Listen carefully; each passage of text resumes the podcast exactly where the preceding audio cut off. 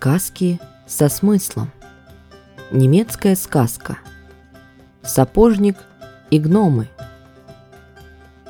Жил-был когда-то один очень бедный сапожник. Он истратил последнюю монету, чтобы купить кусок кожи, да и того хватило бы лишь на одну пару башмаков. Поздно ночью он закончил кроить, отложил ножницы, оставил кожу на столе, чтобы утром начать шить башмаки – и пошел спать. Но утром, когда он подошел к столу, чтобы начать работу, вместо кусков кожи обнаружил пару навехоньких, совершенно готовых башмаков. Он в изумлении поднес их к глазам. Таких он в жизни не видел. Сапожник все еще таращил на них глаза, когда в мастерскую зашел первый покупатель. Увидев башмаки, он пришел в такой восторг, что тут же купил их за высокую цену. Теперь у сапожника хватило денег, чтобы купить кожи на целых четыре пары башмаков. «Вот это удача!» – сказал он жене. Вечером он скроил все четыре пары и оставил на столе, чтобы утром начать шить. Но утром снова все четыре пары лежали готовенькие. И снова работа была выполнена превосходно, так что сапожник не успел оглянуться, как все башмаки были куплены за хорошие деньги. Теперь сапожник смог купить кожу уже на 12 пар. Вечером он все раскроил и отправился спать. «Завтра у меня трудный день», — сказал он жене. «Придется шить 24 башмака». Он все еще не верил, что ему может еще когда-нибудь так повести. Но утром снова все 24 башмака стояли на столе готовенькие. И снова их вырывала друг у друга целая толпа покупателей – так и пошел у сапожника день за днем. Вечером он краил кожу, а утром башмаки были готовы. И он покупал все больше кожи и краил все больше башмаков, и получал за них все больше денег. И дело его процветало. Однажды, перед самым Рождеством, сапожник сказал жене, «Хотел бы я все-таки знать, чьи это руки нам так здорово помогают.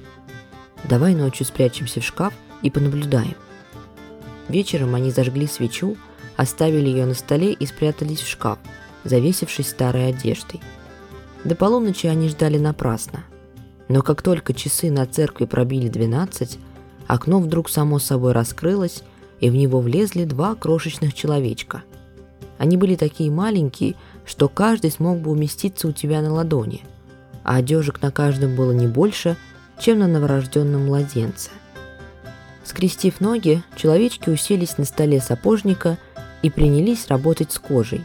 Да так, что она сама ложилась к их крошечным ручкам, и вы бы стол не успели накрыть, как была готова прекрасная пара башмаков. А когда все было закончено, они аккуратно сложили все инструменты, задули свечу и выпрыгнули в окно. Сапожник с женой вылезли из шкафа. «Знаешь, муженек», — сказала жена, — эти малыши сделали нас богатыми. А самим беднягам нечем укрыться в такой холод. Давай я сошью им куртки, штаны и шляпы, а ты сделаешь по хорошей паре башмачков. Сапожник согласился. Он сшил башмачки, а жена крошечную одежку.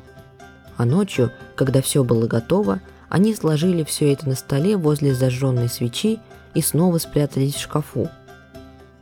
Как только часы на церкви пробили 12, Окно снова само собой отворилось, и в него влезли два маленьких человечка. Они посмотрели на стол и увидели, что вместо раскроенной кожи там лежат два крошечных костюма и две малюсенькие пары башмаков. И как же они засмеялись, как запрыгали от радости. И так, смеясь и прыгая, они оделись, а потом взялись за руки и принялись плясать на столе. Они плясали и пели песенку про то, что наконец-то они тепло одеты и можно немного отдохнуть от работы.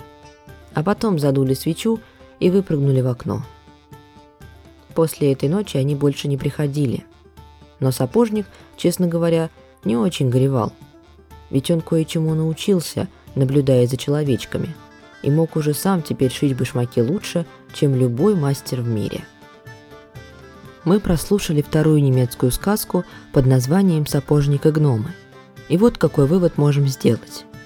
На добро всегда отвечают добром.